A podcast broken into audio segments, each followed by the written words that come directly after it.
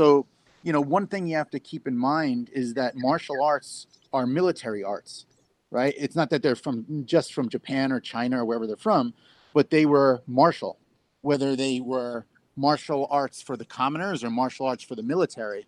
Um, originally, these were these these are you know martial means military. So For over 260 episodes, Duane Brumitt and Allie Alberigo have been sharing how to take your martial arts school to the next level. Welcome to another edition of SchoolOwnerTalk.com. Now here's your host, Duane and Allie. Hello, Duane Brumitt here with Allie Alberigo, SchoolOwnerTalk.com. Good morning, Allie. Nice to be with you, sir. Oh, I got you muted. Uh, Sorry. ah, I said good morning to you and great to be back with you again. I think for our 290th episode, right? It's something like that. Yeah, I've lost count, man. Ho- Holy mackerel. And we have a special guest today, a good friend of mine and uh, traditional martial arts school owner. And you, you're friends, right? You guys know each other, right? Oh, yeah. sure, yeah, yeah. Yeah. So we've done stuff together before and hung out. And uh, Soke Dai is a good buddy of mine. We know each other probably for like six or seven years now. It's been about.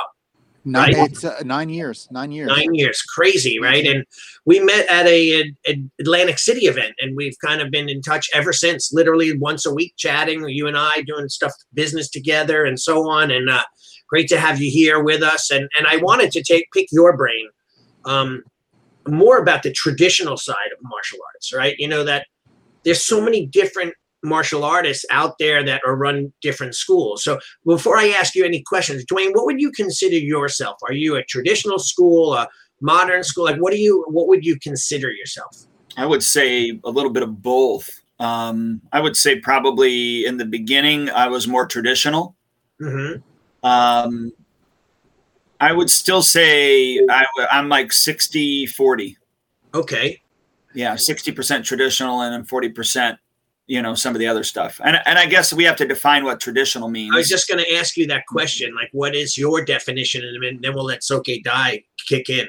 Yeah, I mean, uh, we we are doing uh, traditional Tang Soo Do with regards to the forms and the hand and foot techniques, um, and then obviously following some traditions with regards to obviously, you know, yes sir, no sir, those type of things. Titles, not necessarily so much um, with the Korean titles, although uh, we have ranks, and but we're not necessarily addressing the ranks per se, only because um, you know one of the problems I found for me was, you know, being a Christian and running a Christian martial arts school when I was a master.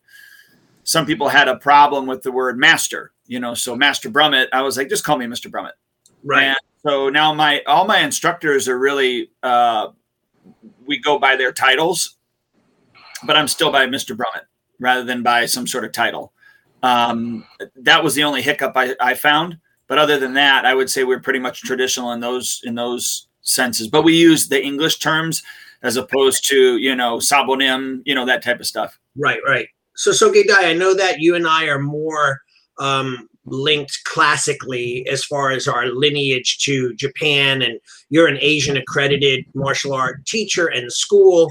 So, what's your vision of tradition? I know this is a debate.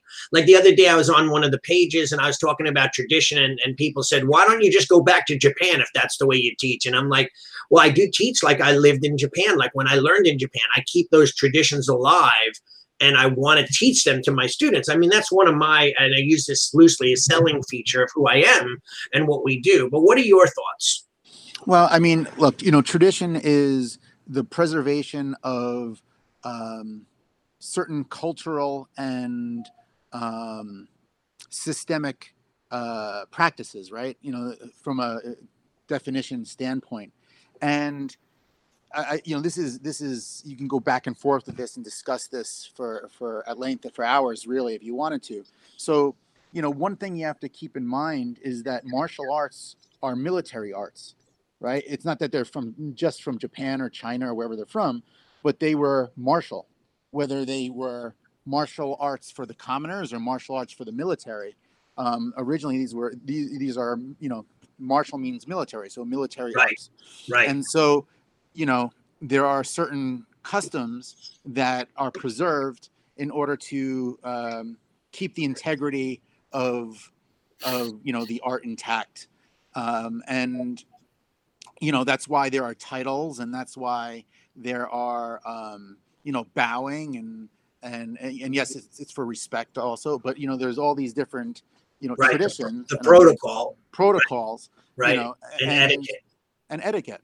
So, Yeah. So, and and I think that these things are important because um, they get you in the proper mindset for for practicing the martial arts.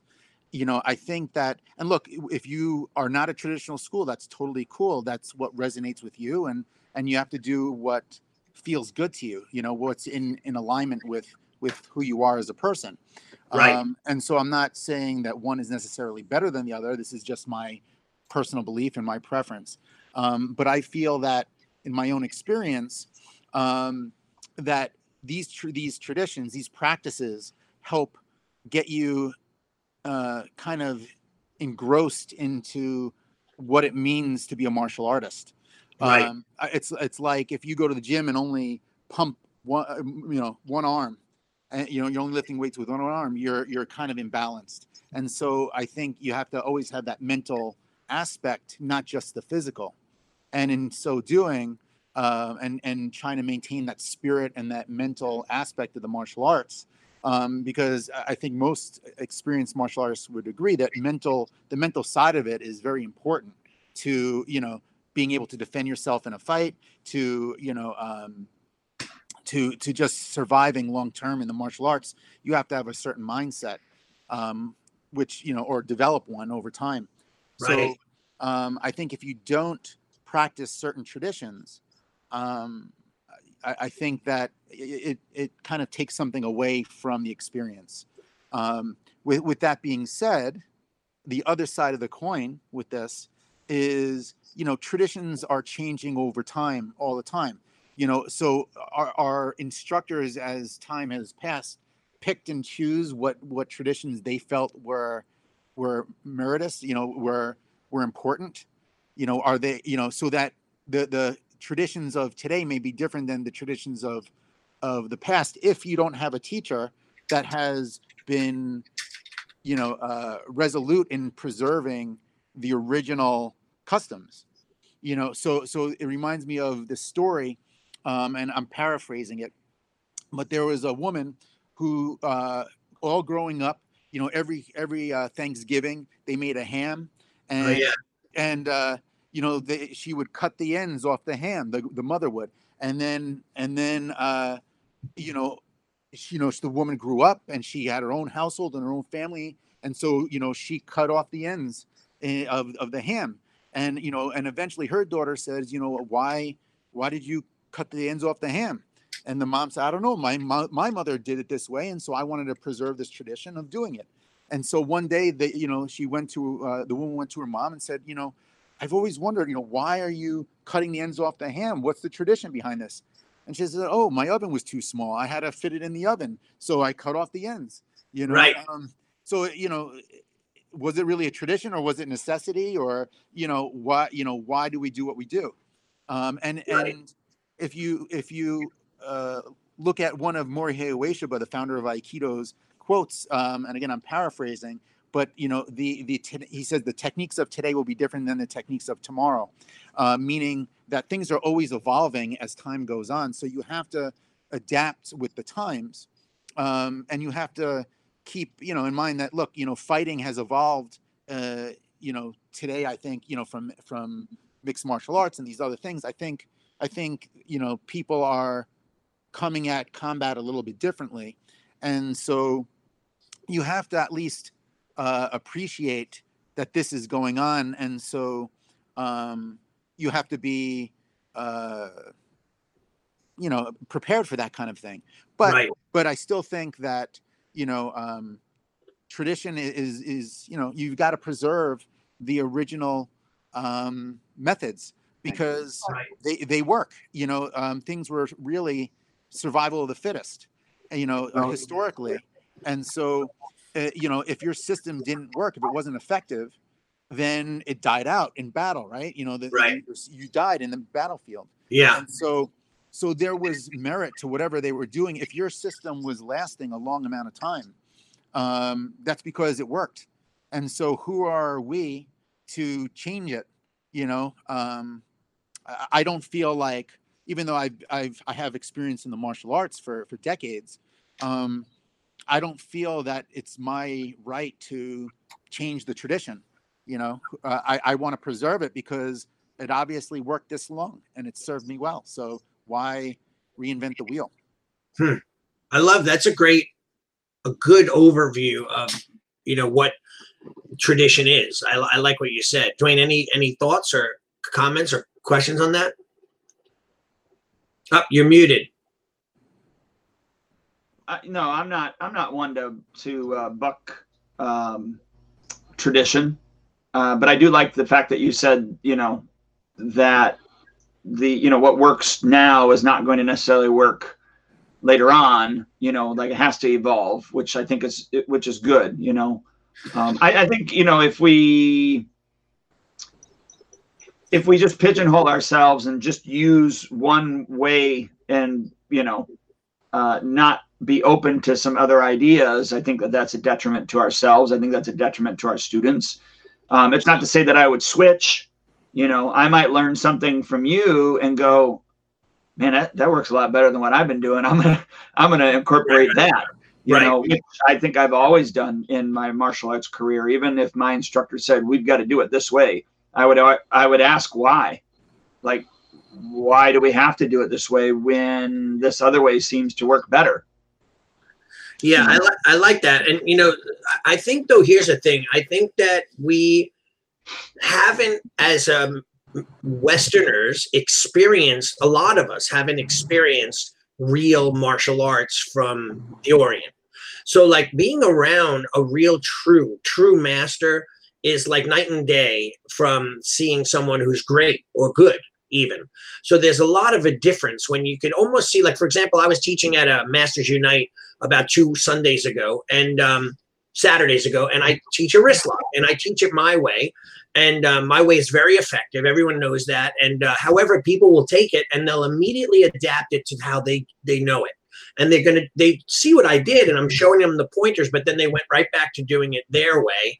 And then um, it's less effective and I'm like, if you would just take, and I kind of told the crowd, I'm like, listen, I know you're good at what you do. That's not why you're here. You're here to learn from other people. So just kind of take what I'm doing and practice it and try it. And if it works, you could take it back to the laboratory, so to speak. That's what I called it. And you could practice it out and make make it work. But so many people are kind of stuck in their way that they don't want to see anything else, right? And there and there is a there's an extreme difference. I've seen some magical masters from Japan, trained with them in Japan, and um, it's like night and day with what you would see in the U.S. with masters in the U.S. So there is that land of tradition that's helping them stay alive, and those techniques are amazing. And but there's so much more to tradition, right? I think it's about protocol and etiquette and all of that. And I think nowadays people are bucking that. Like they don't want to do it because it's so rigid. And so I'll give you an example. I the other day I was having a conversation with my leadership team and I was reading an article on a vegan page and the guy said, I'm 75% vegan and I said, you can't be 75% vegan because the very essence of veganism is that you are fully 100% committed. If not, you're just plant based or you're vegetarian. But you can't like eat animals on a Thursday and, you know, so you're 25% vegan, 25% not. I go, you either live the lifestyle or you don't.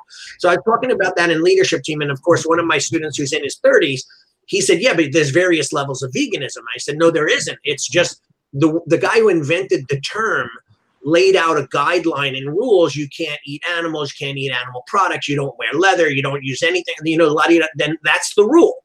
That's it. He says, yeah, but there's there's just still different levels to it. I go, no, you either are or you aren't. You could be plant based, you could be vegetarian, you could use those levels, but once you claim to be a vegan, you're this right? And and he just couldn't. He didn't agree. But that was his mindset. They're they're so used to at that age bucking the system and changing what it means and changing the values that it, the whole world has changed because of that.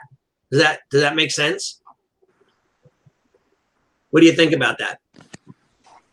No, totally. I think you have to be. I think you have to be committed to to your method, and in order to be considered that, you know. Um, you know if if you are eliminating you know some of the techniques or you're eliminating some of the tradition is it really can you call it that you know if you if you are uh, a karate uh, uh, practitioner let's just say and you take out the bowing and you take out um, some of the fighting techniques and maybe you remove some of the kata well then it's no longer the the original thing Right. you know Right. and and so so you can't claim to be that um and Yeah. so you know you, just like if you're a traditional martial artist you follow the traditions Right. and, and I'll tell you, although I'm very open to different concepts, I don't modify my system. I don't change my rank requirements. Um, my formal rank requirements are the same. You know, as my teacher taught me, and as his taught, teacher taught him, and and so on and so forth. I may teach extra things, um, and I and I'll say to my students, this is extra, and, and it may not be part of the the uh, core system, but but I think it's important to know this concept. Right. Um, so they know very clearly what is this system and what is kind of bonus and, and Right. extra, you know, uh, information. yeah, in Japan they would call that a henka, right? Which is a variation of the movement, right? So, Mhm. but Duane, how about you? Like, what do you think about like that? So, you're eh, take your Christian faith. I mean, we know that certain people claim to be Christian, yet we look at their actions and it's not very Christian-like, right? Or, or um, you know, they say, "Hey, I'm a Christian on on the weekends, but not, you know, and, and during the week they're drinking, cursing, being violent, like whatever." And then not you can't be you can't at that point follow and say you're a Christian. It's like I always tell my students: if you're a cop but you steal on the weekends, you're a criminal. You're a criminal throughout. Like you no longer being a cop. You're not following the rules of law. You're breaking them. And there's so many gray areas. What are your thoughts on that? Like the rig- the rigidness of, you know, religion, protocol, martial arts, and that kind of thing. Yeah, I would just say, you know, a hypocrite is just not himself on Sunday. Right. Right. Yeah. I mean, Yeah. you know, uh, yeah, no, I, it's, it's, um, that's, that's a fine line. I mean, who, uh, uh, who am I to judge whether somebody is a Christian or not? You know, Right. whether they're struggling through some sort of, uh, something or other, you know what I'm saying? But, um, I just know what, you know, for me, I know what God word, God's word says. I know what I'm supposed to do, what I'm not supposed to do. I mean, I still fail on some things. Don't get me wrong. When I all stub my there's a few words that I want to say, and, and Right. sometimes they do come out. You know, so you know, I'm I'm not perfect. You know what I mean? But Right. Um, yeah, I, but I think even I think tradition is is super important with regards to um, you know what the original intent is. You Right. know, so there's got to be context. Kind of like I, I really like what you said, um, David, with regards to the fact that uh, you know I'm going to teach the system the way that it was taught to me, and then anything, anything outside of that is is going to be um, one separated so they know that it's not a part of the system but then two you're not opposed to going hey by the way here's some alterations to uh, you know these techniques but they're outside of our system and I, I know you're not maybe not saying it directly like that or maybe you are but either way you're making it a point to let them know that you know these concepts are are are, are important too but um, they're just not the way that we necessarily do it is that am i getting that right Yeah, I think uh, he just typed in to me that he can't really hear you. I don't know why. I mean, um, I hear him fine. So okay, die. So you don't hear him at all. You hear me? You don't hear me either. No, Maybe you you muted the sound or something. Or i wonder why yeah, that's weird. Do I sound better yeah, now? I, I can't hear either one of you. Really? So that's odd. Something happened on your end that you you can't hear us, and maybe you muted it. Let me type. Let me type it to him. Okay. Um, Yeah, because I was hearing him perfectly.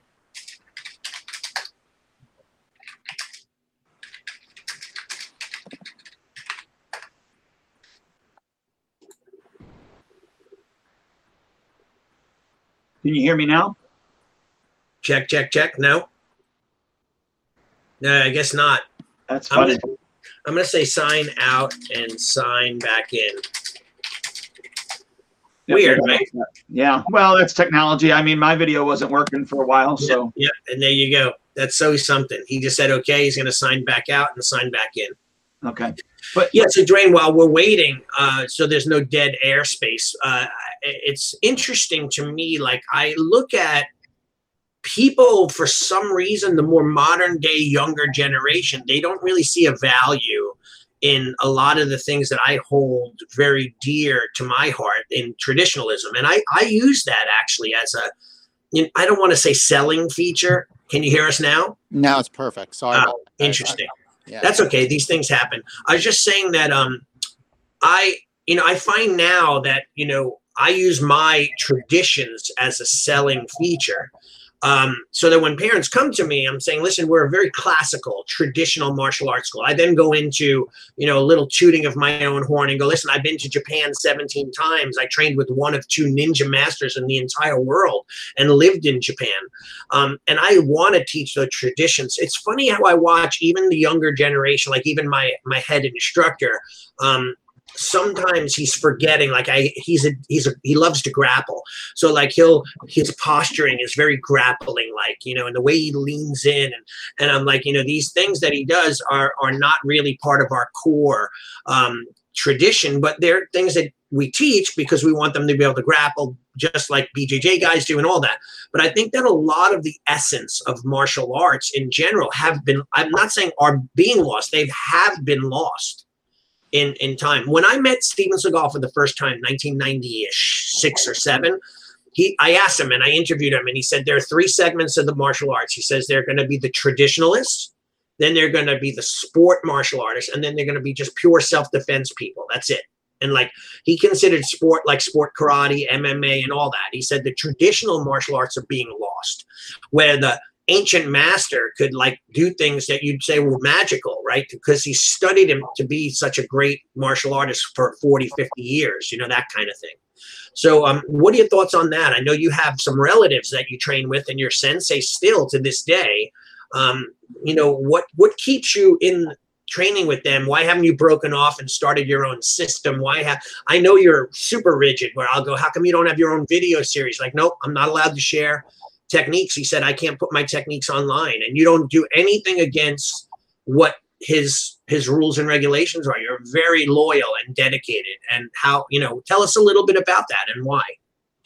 Um, well, I, you know, I was always kind of in, that was always instilled as part of my training is loyalty to your teacher because you know they are in, in some respect holding your life in their hands you know fi- you know not only uh, figuratively but literally sometimes you know you have to trust them that you know because i was their uke many times and you know so for those of you who don't know what that is a throwing dummy and uh, and um, so you know i had to trust that you know they weren't going to injure me and you know and sometimes it uh, you know it happened but uh, but Yeah. um, but you know I have total trust in in my teachers and and if you don't have trust in your teacher and and you don't feel like they have longevity why are you with them in the first place um and i I feel like you know in order to really become a master like you're talking like those in japan you have to commit very long term to to Right.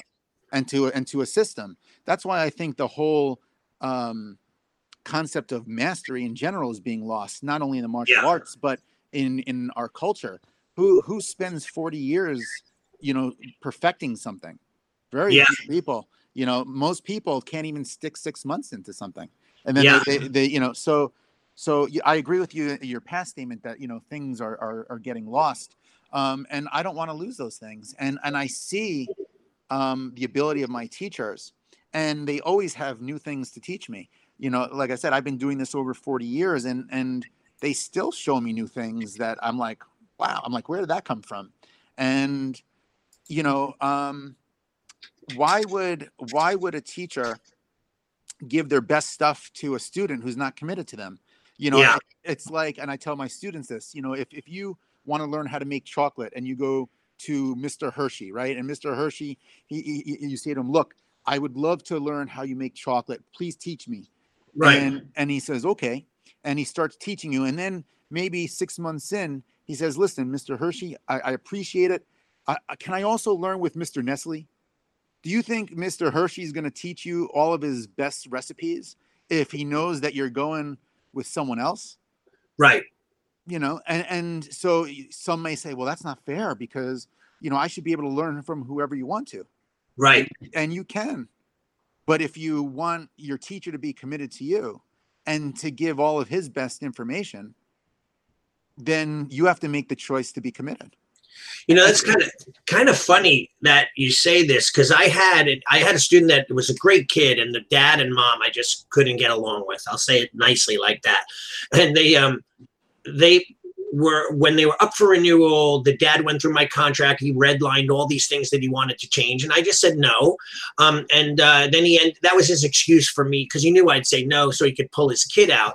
Um, but I, and he also said to me, he goes and you, and I'm training in like three other dojos. And I said, well, that's another reason why your daughter can't train with me because it's not fair to her. I, I said, you, she's going to be confused and she's never going to truly master what we do. Um, so it's better that you just move on to those other schools. And, you know, he said, oh, that's condescending and that's your attitude and your ego talking. And I'm like, no, you just don't understand that that you know and exactly what you just said why should i share when they're not dedicated to it? And and we have to be real careful. Um but then again in this society people don't think the way that they do. And i have to teach my students how to think the old ways the traditions. Mm, And money does not mean that you're entitled to everything. right. You know um there are times that uh you know i, I uh did like housework and other things for my teachers you know i i remember going and helping move things and right yeah. and, and do research for for on on totally unrelated to the martial arts thing. Yeah, my teacher has called me up and said david i want you to look look this up for me and i want you to get back to me. And i Right. did and i don't i don't ask for any monetary compensation because the martial arts training that and the information that he's imparted on me has been the payment you know? Right. Well there's a go ahead i'm sorry go. No i was just going to say that you know the the tuition is just to keep the doors open but it's not uh, you know it's the tr- it's showing up to class every day um, and train or every week and training hard and showing uh, your your commitment to your teacher. That's that's the payment for the techniques you know? Yeah, there's a Japanese word called giri, giri, and that means loyalty. Um, and um, it's such a confusing word. And I wrote an article once. I was talking about it on the internet, and then Stephen Hayes, Grandmaster Stephen Hayes, Anshu, um, world famous martial artist, he um, he wrote, "It's the the society is more of a gimme rather than a giri." Lately right? And then he went on to write some cool things that i then incorporated into my article. And um, a lot of people have a hard time understanding that loyalty. Like you know um, i only have a handful of students that have trained with me over the years that even if they stop training that are still loyal. Like on my birthday they'll call me. On christmas they'll give me gifts. And um, they have just developed giri but it's a very small amount because we're in this very commercial society. And i wish i just wish more people would understand that because it makes you a better person i think so definitely you you, you do you agree duane Uh, mo- yeah, most definitely. I mean, uh, I'm I'm uh, showering you with gifts all the time. you certainly are No, I mean it, you're right. I mean it, it just shows a level of appreciation uh, and dedication to that that relationship that you have with the individual. Yeah, certain cultures are like that. Like I had, I believe they're Sikh. Um, uh, their their cultures, uh, their religion is Sikh, and um, the parents used to every Saturday bring myself and my instructor breakfast. They go to stop off at Dunkin' Donuts and bring us stuff, um, and uh, and they would go here, here, Sensei. Like that was their tradition to bring the teachers a gift and to pay thanks and homage or homage or however you say it. Um, you know, uh, to, to give thanks. And but but not our cultures aren't like that. A lot of times in the in the us they think hey i've paid my debt. I've given you my $150 in tuition now you owe me. And and if you don't want to give me what i think i deserve i'll just move on to the next school. Like and the, and and i believe and this is another thing with this poor kid that the dad and mom pulled them out of the school I believe they missed out on such a great education that could have been life changing. But now, of course, I'm the bad guy and they moved on. But they'll never see the layers and levels that they could by dedicating themselves to the to a, training and to a sensei or to a, a system. yeah that's their choice though you know they they're choosing to not get that benefit and that's totally okay you know Um, I used to think that we have to accommodate everyone and make everyone happy, but but uh, that that doesn't work. Um, Right. But but if you are kind of a lighthouse and you kind of live a certain way and set that example of what you want other you know, what you want to live by, I think those who are in alignment with your principles will find you, and those are the people that you want anyway as a customer. You know, Yes. I I think that um, to try and force everyone to be something that they're not, it, it just it never works out well, and that's why you know I get people that come in and then they leave, and that's totally Right. cool because they're not they're not in the same alignment that I am. Yeah. Um, but- and then I have others that have been with me for 15 years, and those people really get it, you know. And Yeah. and, that, and if they change their mind and come to a certain point where they're they're not in in that space anymore, and they don't have that belief anymore, then they're gonna move on, and that's that's their choice. You know, we can never control anybody. We can only uh, set example to how others, you know, could could live and and what they could achieve. Yeah, and you know, I think uh, I don't know about you, but I, I would like you, uh, you know 150 to 200 dedicated students, and you know, and that's it. And like, I don't even need the, the door to be rotating. You know what I mean? Like, it could just be those hundred. Let's just say 150. Those 150 people, and I, I don't want to say life would be good, but life would be wonderful with regards to the fact that they would be dedicated you know they're going to show up your relationship with them is going to just get deeper and deeper and deeper. Um, there's just so much so many more benefits just even besides the the the technical aspect of the martial arts. Um, you know and you become a family where you guys support each other and you know that's not that's not even a thing anymore there are there martial arts families anymore i mean really Yeah. Well, I mean, it used to be I I g- agree like 100%. Like that's something that I miss from when like I would I had like when dojo first opened, we were like hardcore group of like 70, 60 people. Um, but the real core group was like 20 or 30. And I would go every Friday night, we'd all go to the movies together. Every we'd go to a restaurant, we'd go to the movies, we would hang out. If I said, Hey, we're going to this seminar, I just immediately knew I was bringing 40 people with me because they would go to everything and anything that I say. Now I might I had a big seminar I just taught recently, and it was just it seems as like a suggestion to them, like, hey, you guys should all come. It's life changing, it's almost like I'm sales pitching it. And meanwhile, it years ago would have been like, hey, sensei, and they were there. Like Right. my teacher, my teacher, O Sensei Felix Vasquez, was at this last event that I taught, and I trained with him. And you know, we'd have to go anywhere he said, dressed in a three-piece black suit, head to toe, and follow him and he was at this event with 12 of his students. They all paid to go to the seminar, and not one of them trained. They just sat on the side and watched in full suit and mask. Um, and uh, that's only because he said we're going, and and they they they must, or else he'll be done with them. They couldn't train anymore. So that tradition is still alive with him, and I remember that. I loved that about it. It was something that I sincerely missed when the students were so dedicated and they would do anything for you, clean the dojo, Yeah. you know, come over. Hey, you need you. I heard you're doing construction. You need help, and they'd be there, like you know, whatever. Or you're carrying your bag and boxes. They'd grab it from you. Um, I have to teach those skills though to my students. Like I have to. It almost sounds disingenuous, but I have to like say this is the way you're supposed to act. This is what you're supposed to do. You know, these are the traditions of how you treat your instructor and how you work and how you live your life in the dojo. Does that make sense? oh yeah So check this out. Here's I ask. I'll ask your opinion. Um, on the other day on one of the Century Post pages, they had a big debate on what they should call their instructors. They want to educate the kids on whether the teacher is non-binary, he, they, she. I don't even know it all. I tried to look it up, and it's so detailed right now as they're talking. But they wanted to know what we should call our teachers, and I'm like, why don't you just call them sensei? Or Sabumnim or coach. You don't have to identify their gender and what their gender choice is. You just pick the name. You're a teacher. and That's none of those ter- yeah none of those terms do that anyways Exactly. So I'm like, why can't you just do this? And people are, no, no, we have to educate. I'm like, it's not your job to educate your students on sexuality. In my No. No. like, it's not something right. So, but like, why can't they just stick to the tradition of being a sensei or or a coach or a sabumnim or a sifu, right? Like what like what is going on with our world today? I don't understand it. What do you guys think? Uh, well, what does gender have to do with training? That's I, I don't think it has anything to do with it. So Right. why why bring it into the dojo? Right. Right? I, I I- I treat my women in my class the same exact way as I do my men. They are expected to do everything that the guys are. So why why do I have to I, I think by pointing that out, you're kind of creating more of a segregation than if you just treated everyone as a student instead of a guy, girl, he, she, they, whatever.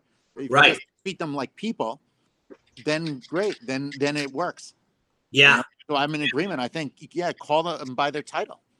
You know. Well, and I also think that everything is an issue now. I mean, you know, in order to uh, be in, in order to be in control, in order to be the top dog, right, uh, or in order to be the winner or whatever, you have to create an issue that that you're passionate about and make everybody else uh, feel bad about or dog them out on. Um, Right. You know what I'm saying? Like that. That's all it is. I- mean, it's more than that, but I mean, in that aspects, it's it's you're making an issue out of something that doesn't need need to be an issue. Like you said, it's it's you're you're, you're a student. Yeah.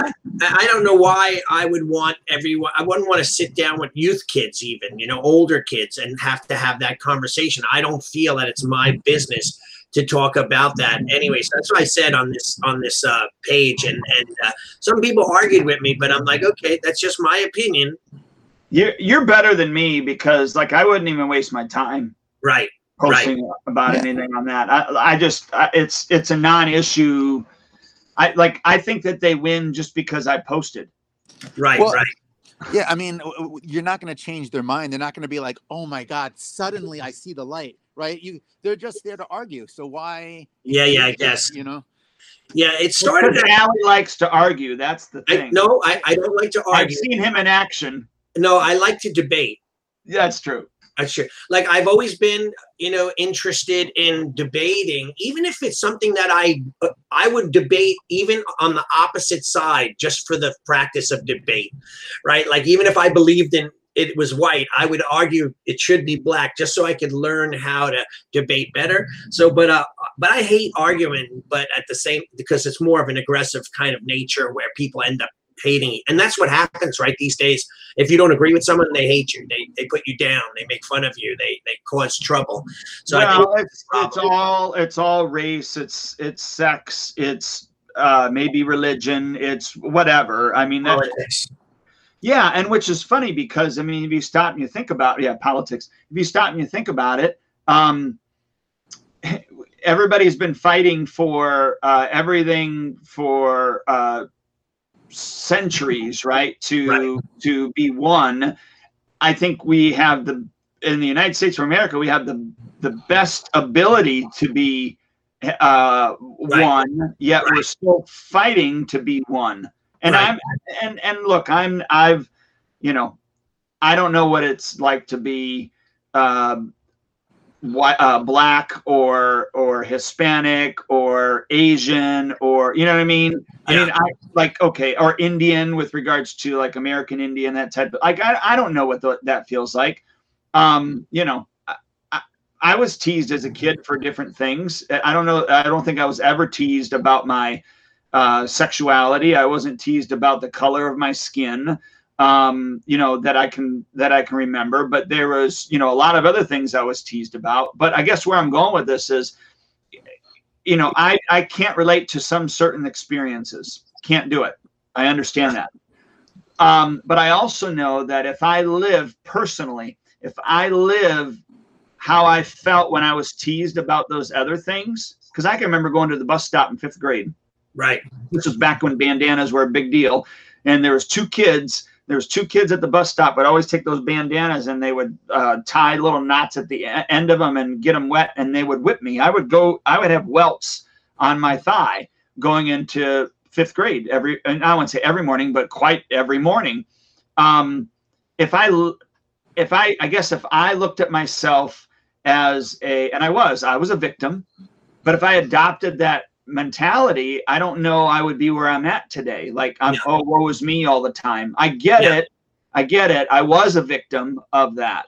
And boy, I've opened up a can of worms just by what, what I'm saying already, I'm sure. you Yeah. know uh, and that's why i'm trying to say I, I don't know whatever you know i don't know everybody else's experiences i Right. just know that for me i have to look at the bright side of things i have to look at the, the future and that it has a potential to be brighter because otherwise i don't know about you guys but um, you know i think our nature is to you know look at the bad things all the time Yeah. and not the good Well, I think also, you know, the what you put your attention towards grows. So if you always focus on the negative, that's going to grow in your experience. Yes. And you know, and you'll see it everywhere. Yeah. And if if you focus on, you know, the positive and the things that are are growing in your life and things that are, you know, you're accomplishing, you'll you'll attract more of that. Right. So what are you choosing to spend your energy on? You know?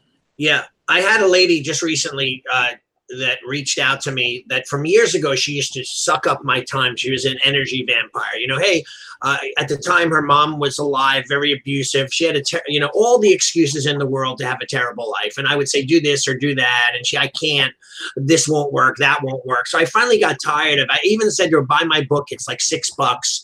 No, I can't afford it. I'm like, and then I finally got done with spending time. She just uh, last two days ago reached out to me again. I don't know why I don't see your stuff because I I unfriended her on Facebook.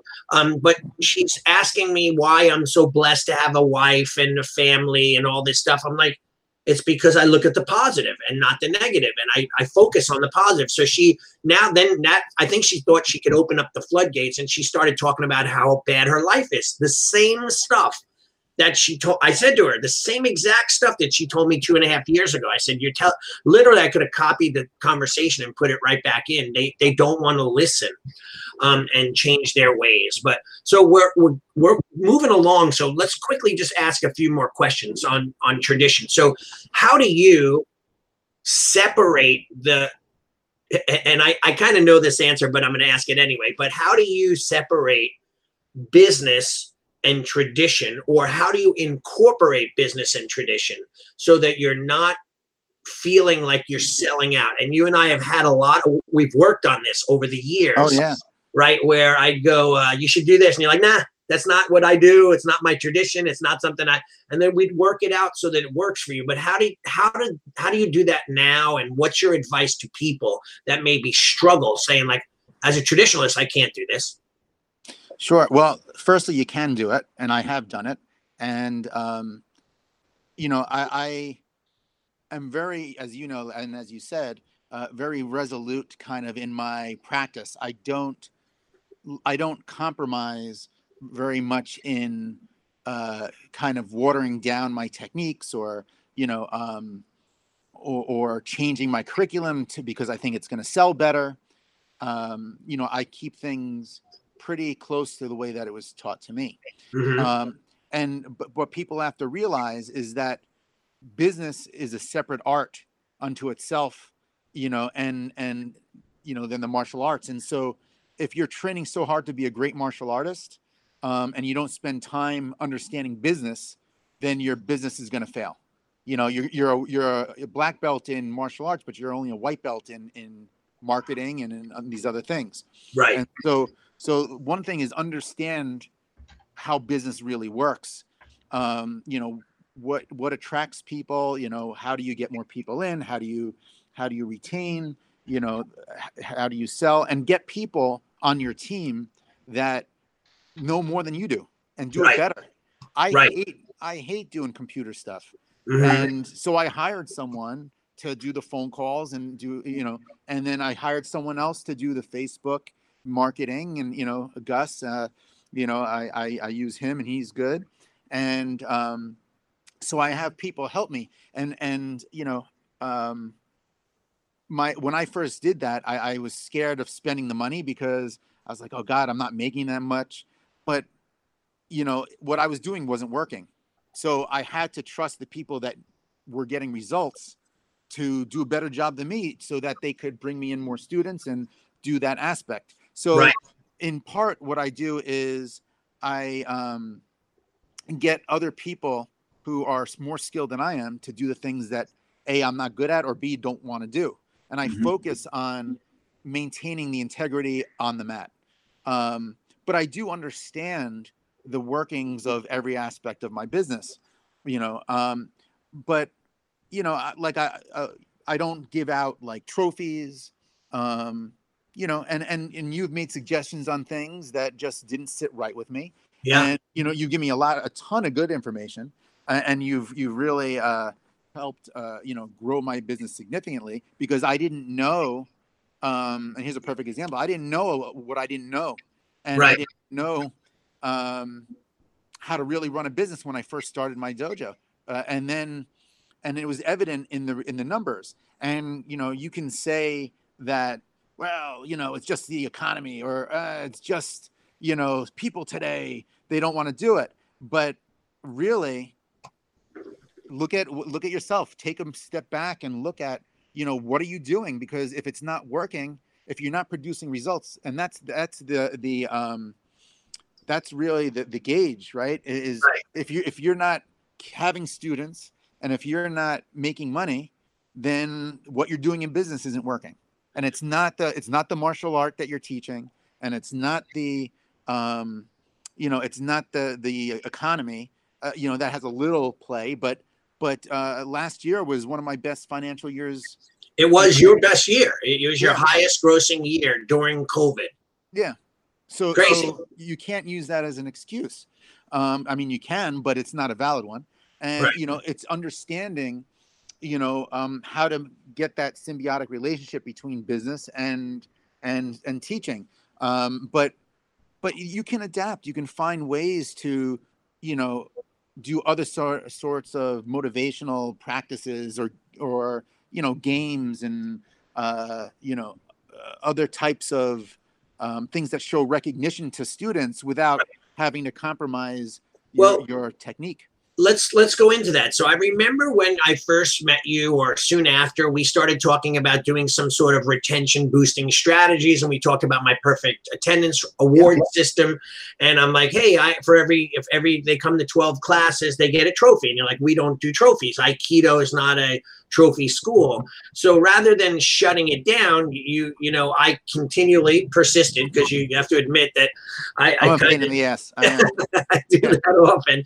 But um, we were able to take the concept and adapt it so that it worked for you in in your philosophy and your hit and your and what made you feel well. So we did what did we develop? Dog tags, right? Of some sort. Instead of doing trophies, we made these cool dog tags that they get if they show up and Mhm. and different levels of the dog tags and so on so that you felt okay with it because it wasn't you know breaking your tradition of you know no competition no no trophies no winning for nothing kind of thing and we came up with it and we figured out a way to make it work and you've been using it Yeah, and it it also markets the school. They wear the the dog tag, and it has the dojo name on it, and you know, Yeah. and so they feel proud about it, and uh, and so it it also helps you out, you know. And then we did we give uh, T-shirts at one one point, and we give a plaque of recognition, you know, Right. as they build. So so you know, yeah. So uh, although I was very resistant to um, the initial concept the initial concept, right you know, I started thinking about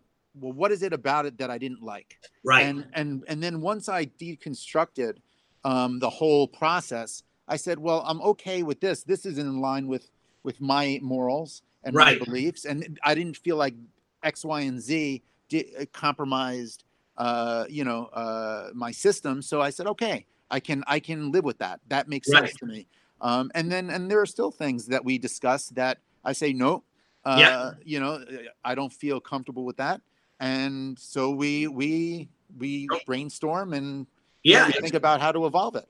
And I, you know, also too, I think there was a point in time, and correct me if I'm remembering it incorrectly, but um, where you had approached your teacher and said you'd like to add in some some interim belts or striping to be able to give them more because there was a time period, a long period of time that they go without any belt recognition and so Mhm. on.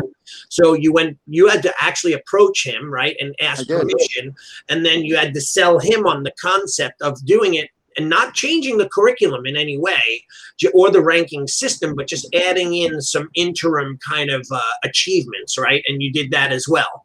yeah and and you know um I, I at first i didn't feel good about that because i was like changing you know things but then i thought well I'm not, uh, you know, from white belt to black belt. By the time they're black belt, they're going to have all the same information. And during a belt test, they're actually getting tested more often. So that means that their um, standards have to be higher to maintain from rank to rank. you know, Right. so it actually, in some regards, helped me maintain a higher standard, you know, um, by constantly looking at at the quality of their technique and their performance. So, Right. so you know, I I got permission to do that, and and um, and then and so now people are actually staying a little bit longer. I feel because they're progressing, and and, you know they're see, they're seeing a progression Right. um, as opposed to waiting, you know, a year or two before they get a promotion. Now, Right. you know, maybe you know they're getting two a year, or, or or you know two to three a year, or something like that, or you know, so so they feel more you know appreciated. What, why don't you guys explain the dog tags to me? Because uh, that sounds very interesting. But we can't share that information. I'm Okay, sorry. gotcha. You have to try next level coaching. I'm sorry. Gotcha. So it's proprietary. I understand. Well, you know my, you know my, um, I'll, I'll, I'll tell everybody online the per, my perfect attendance system, which I actually I have uh, I have that online if anyone wants to get the whole entire system. Um, it's like twenty nine bucks or something like that. But it but um, so what I did was if if people let's say my little warriors could come twice a week, so they could make eight classes a month.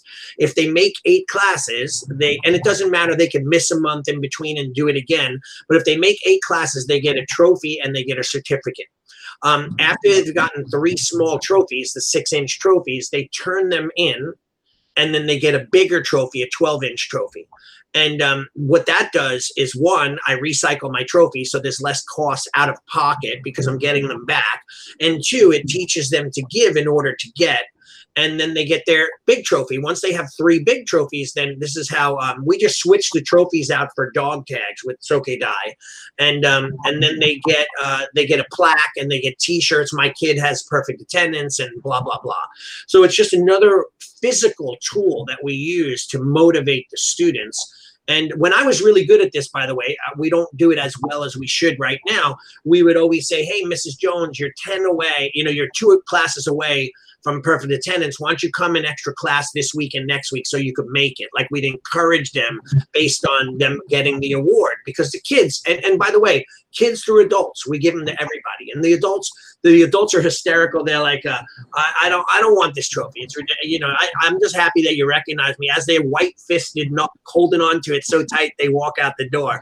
When i thought you didn't want the trophy i'm like you know they're outside so Well, I like the dog tag idea because it sounds less expensive. Yeah. Um, I also like the dog tag idea because, like you said, they're wearing it around their neck. Do you give them Yeah. a chain or what is that? Yeah, they get a they get a little chain, and then they get a custom printed uh, a dog tag. So I have two colors. So the, you know the blue ones are kind of the first tier, and then the black ones are a little bit better. And so they they turn in the blue ones after, and then they they'll get the black one. And if you want the the people who make mine, I can talk to you off the air, and Okay. uh, I, I can give you that information of that company that does it for me. Okay. Um, yeah so so they get three and then they what do they do and then they get or how does it work how did you change that slightly so it's dog So- tag Yeah, so the first, so they'll get one blue the first month. The second month they'll get a second blue one. Then they turn it in, and they'll give they'll get a black one on the third month, and then a second black one on the fourth month, and then they turn those in, and they get like a, a gold coin, uh, you know, and and it goes up from there. Yeah. So so he he adapted, and that's what I love about it is because he took the system and some of the things that didn't work for him, you know, spiritually or whatever, it just didn't sit with you. You adapted it so that now it becomes it's an integral part of your retention strategies. Well, as soon as you said dog tag, I was thinking about our friend, uh, former Navy SEAL, Yeah. uh, Kenny Bigby, and I thought, man, dog tags would be perfect for his school. Oh my God! Yeah, that's true. You should talk to him about that. That'd be great. Uh, by the way, I just saw him on the news. He just did that Hudson River swim again. Oh, did he do it already? Yeah, I think I, I, I saw some. Well, I saw vid- videos of him on on uh, his Instagram. Okay. Yeah, crazy, right? So, so yeah. So let's. You have any last questions, Duane? Because we have like four minutes left.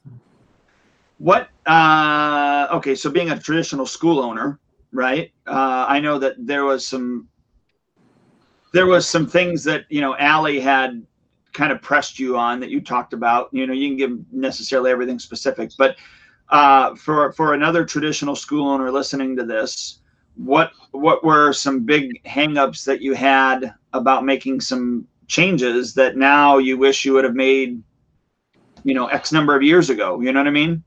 Yeah. So, well, one of the, uh, I, I mean, this seems so um, ridiculous in hindsight, I, and I, I remember this, um, you know, very vividly. Um, Allie, you and I having this conversation, and it was about, um, it was about break falling at the beginning of the class. We do we do like repetitive break falling the first part of class after we stretch, and it's just down, up, down, up, and you know, and um, I was saying, you know, some of the people didn't like that, and he and he he said, well, why don't you just let them do every other one, and then why don't you wait a month before they get thrown by somebody else? And and I'm like, I'm like, no, I'm like, they can suck it up, and you know, like I'm trying to make tough students here, and he said, and he, I remember he said, well, if if you can get them to stay six months longer because they aren't frightened to um, fall because you ease them into it isn't that going to accomplish the goal? And then you can toughen them up over time. And so you know so that um, kind of permeated into other things where um, my my white belts were you know i was making them stay in their rank a long time before almost to the point where they were doing their techniques like black belts. And and and so they weren't being tested at all. And and so i had to allow myself to allow them to be tested and realize that there's a spectrum there. And and and um and i'm not saying this because i think that my students are the best or anything but i remember um, there was an event um, I- in a, a japanese organization that i belonged to at the time and they were coming to pennsylvania and um, and uh, it was a black belt organization and there was a couple hundred you know black belts there all training in different arts and and my, i brought orange belts which were you know maybe uh, three ranks in and they were the only colored belts in the whole uh, event for the weekend and we we took a jiu-jitsu class with another instructor and black belts from that system were act, asking my students how to do their techniques better. Um, and so um, and that was because i was so i'm so rigid with them.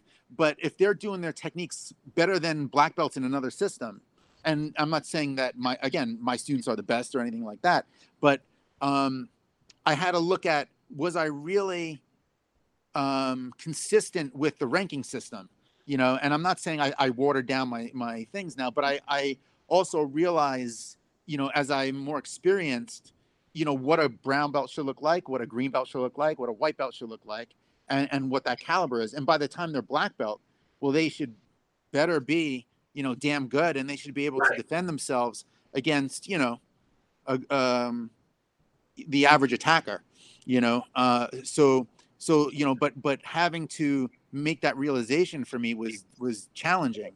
Um, you know and and you know i still my students will will tell you that i don't give belts away. You gotta you gotta really you know my tests are hard.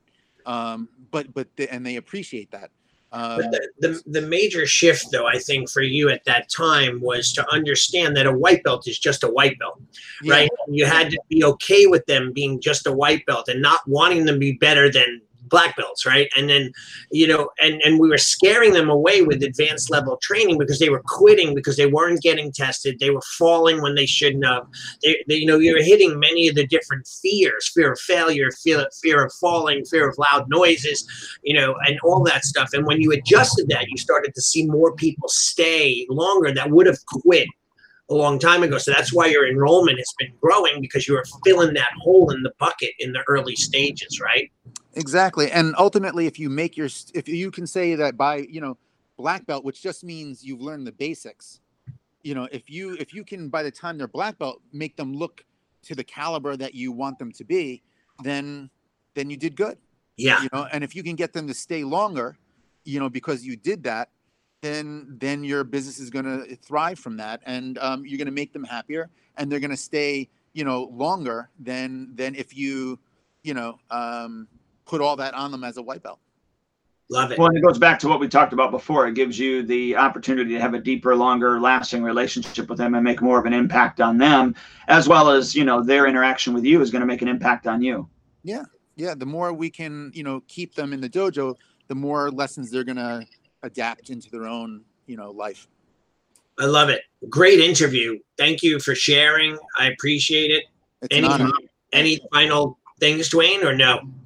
No, I, I mean, I appreciate you taking time to do it, even through uh, some of my technical difficulties, and then your your one te- technical difficulty. So, but I appreciate your patience, and uh, and so It's my honor, and I really appreciate you considering me and having me on. Anytime. Thank you very much. So, um, all right, Duane and and David Soke Dai, and uh, we'll we'll chat with you soon. And well before yeah before we go, uh, you have a a book, right, or at least one. a few books. Uh, a few yeah, fi- books, five right? bucks. Five bucks. Okay, all right. So drop drop drop that information. What what are the books? How can people get access to those? Sure. So um, the newest book is Aikido's Hidden Ground Techniques, which is uh, available on Amazon. And there's also a DVD uh, which you can watch that has you know some instructional and demonstrative uh, parts of the video. Uh, and then uh, and you can also get the the video uh, on Amazon. You can even watch it on Amazon Prime. You can uh, watch the video. You can buy the video part of it. Um, so if you want to do that, feel free. Also, um, Discover Your Power is another one that's on Amazon. Uh, also, um, there's I, I wrote a kids book. I can learn karate, martial arts first step for kids. Um, and then Modern Masters of the Martial Arts, which features over 50 different martial arts and their different styles. It's a beautiful like coffee book, uh, coffee table book. Um, so you can get that on my website, uh, karatelehighvalley.com, uh, as well as my first book, which is Enter into Aikido, um, which you can only get through me. I think it's out of print now. The publisher went out of business at the time. Uh, so, so well, not they're out of business not now, but um, so I have a couple copies left of that if people are interested.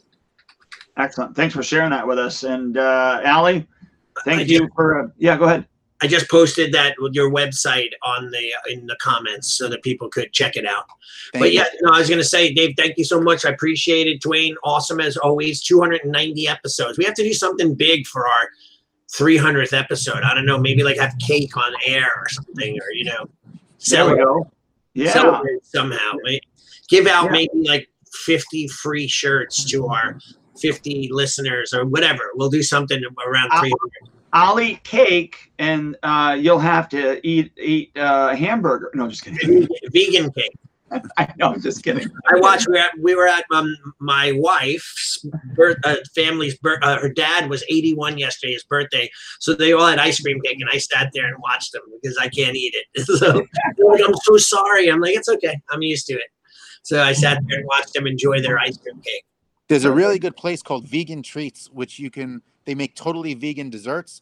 Oh yeah, You would never know that they're vegan. They're amazing. awesome. Amazing. Yeah. Very I'll cool. send you one. All right, thank you. All right, All right. thanks, guys. Take care. Sign Sayonara, everyone. Thanks for listening.